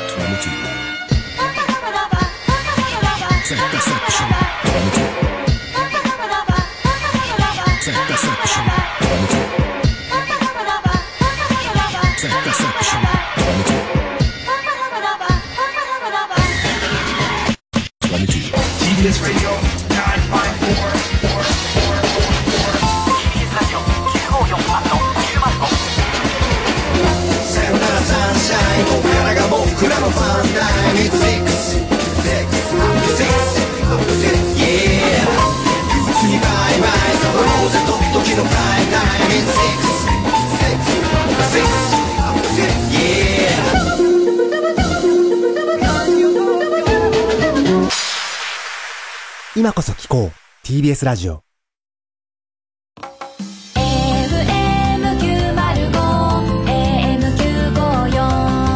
TBS ラジオ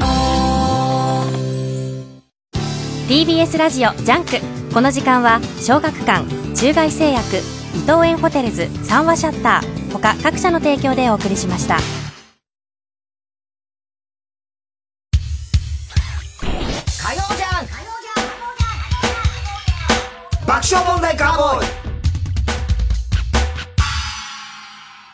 さあ、今週のショーの発表です。えー今日は怒りんぼ田中裕二からですね、ラジオネーム、ケンケンペインです。焼肉を食べに行って雨が降っててね、車まで走ろうかっつったら、あの、お前が乗れながら車取りに行って店の前に車つけるんだよ、世界常識だからまず勉強して。義務教育受けたの。すごいよね。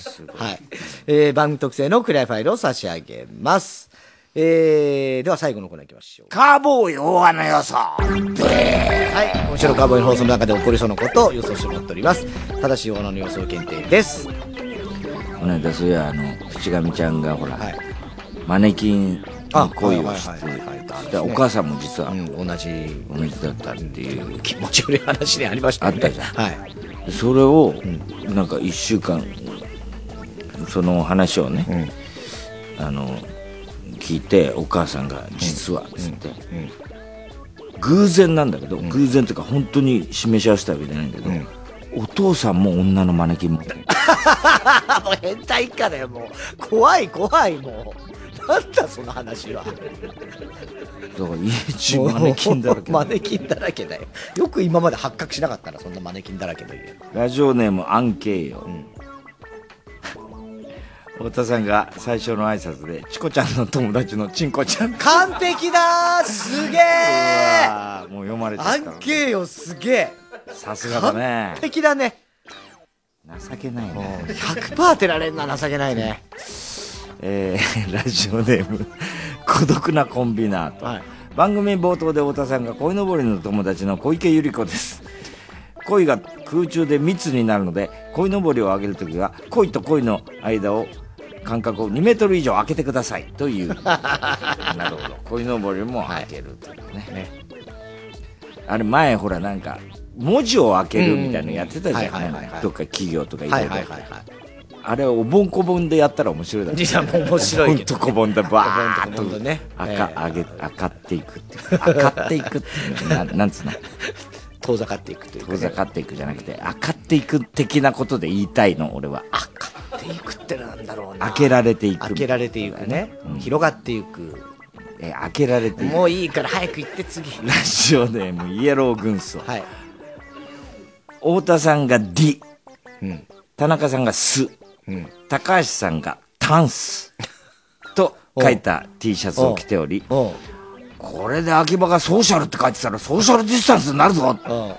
と太田さんが言うも秋葉さんは星空のと書いてある。俺たちはアルフィーか。いいじゃん。それでもすごいことだよ。え？ー、それでもすごいよ。下のがないからね。え。えー東北自動車道ラジオネーム今週は TBS ラジオの廊下で収録を行うが 結局これだったらもうスタジオで収録してもよくないという話になる。確かに。廊下でやんだったらね。孤独なコンビナート最近人気ゲームのあー集まれ動物の森の話題になり、田中さんが動物が集まって何になるの？大体集まるのは猫だけでいいという。いやいやいや。猫もいっぱい集めることできるのかな？動物の集まりで。どういう俺も分かんないんだよな。誰もわかんないんだもんな、すごいよな。なんかとにかく自由度が高いんだよね。そう。それはそう。何しててもいいっていう、そう言ってたよ。特にこうゲームが性があるとかねこれで勝つとかそういうことではない、うん。うんそう歌丸が言ってた。あそう。自由度が高い。聞いてる、ね、分かったようなこと言ってた。分かってる普通でしょそれは。えーラジオネームラッコフェスティバル、今日は控室にケンタッキーが100個置かれてる。すげえ！今日ケンタッキーケンタッキーと今日ねモスバーガーっていうねもう夢のもうテンションが上がる 二大いや本当にそのなんていうの？差し入れ的なのとかそのね？すごいね。ケンタッキー。モスとケンタッキーっていうのはもう二大好きだもんないやちょっとその本筋からずれちゃってるんですよ。全然今当てたことがすごいわけですよね。本筋は分かんない。モスとケンタモスなんて一言も書いてないですから。お願いしますよ本当に。自分本位も甚だしいです本当に。そうね、今だからまたこういう時期だからそういうなんつうのファーストフードとかほらテイクアウトでっていうのは増えてんのかな？分かんないけど。そう増えてるでしょそれ。ねえーいいこといいこと。いいこと。まあいいことっつうかその よく当てたね当っててたねってょことで100は 2, 2個ね。バケツが2個。あのわかるでしょ？あのケンタッキーのね。でしょ？じゃね。そうそうそうそうね。あのー CD 田中なんですけど実はこの今のちょっとこうね。スタジオで収録して、まあ、先週と今週そうだったわけですけどもそうするとね、ちょっとね、おお音源が、あの、取れないらしいんですよ。その、それぞれの分けて、田中だけのセリフっていうの。だから、ちょっと今ね、ごめんなさい。お休みししてるんですけど、CD 田中のコーナー。で、作品は来てると思うんですけども、あの、まあ、これが開けてまた、少しそう、あの、スタジオにまあ、来週はちょっとまだわかんないんだけども、そのうちあの、ね、あの、戻ると思いますんで。そしたら、逆に今度も CD 田中殿堂入りスペシャルとか、うん。そういうのもやりたいなっていうのを思ってますんで、CD 田中ファンの人は、あの、ちょっともうちょっとだけ、すいません、待っててください。それからなんと、待っててくださいといえば、シカゴマンゴーが。ああ、そうだね。ね、5やる月んだよな24日？楽しみだな土曜深夜だっけ？日曜深夜？日曜深夜にやるそうですね。これが最終回だってことで。ちゃんと最終回ができてなかったできてなかったからね。ああいう形になった。柴田興奮するんだろうな、きっとな。あいつもう寝れねえだろうな、3日ぐらいもう本番おとなしいかもしれない。逆に。どうしていいかもう何周もしちゃってね。かもしれないけどね。で、あの、それこそあの、オールバック高橋洋一さんと、ね。あと野口うちの、んこのね、二人があの作家でもあるんでね、ね、どういうふうになるか楽しみでございますけどもね。はい。ということでございまして、えーすべての宛先、郵便番号 107-8066TBS ラジオ火曜ジャンク爆笑問題カーボーイ。メールアドレスは爆笑アットマーク TBS.CO.JP です。太田さん明日は？明日は水曜、ヤングジャンク。山里お前ちゃんと、あの、体気をつけて、ソーシャルディスタンスしろよ。あの、蒼井優とな、ディスタンスしろよ。山里亮太の何言ってんだよ不毛な議論下手なこと言うなよ今お前トラさん行っちゃうの？でも、さくらちゃんがまだいるから、ちょっとさくらちゃんの顔出していけば？いいってことよ。兄弟。お互い達者ならいつでも会えるよ、さくらにゃ。いや、あのー、来年は桜を見る会やるね。うるせえタコ。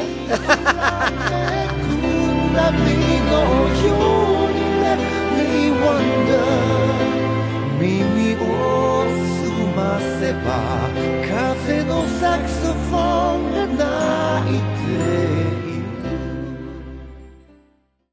半沢直樹に倍返しされ敗れ去った人々彼らはその後の人生をどう歩んでいるのか。小木曽部長のご指示でしたよ。ね。証拠を見せろよ、証拠を。黒崎さんが出し抜かれたのは半沢くらいですもんね。あいや潰すわよ。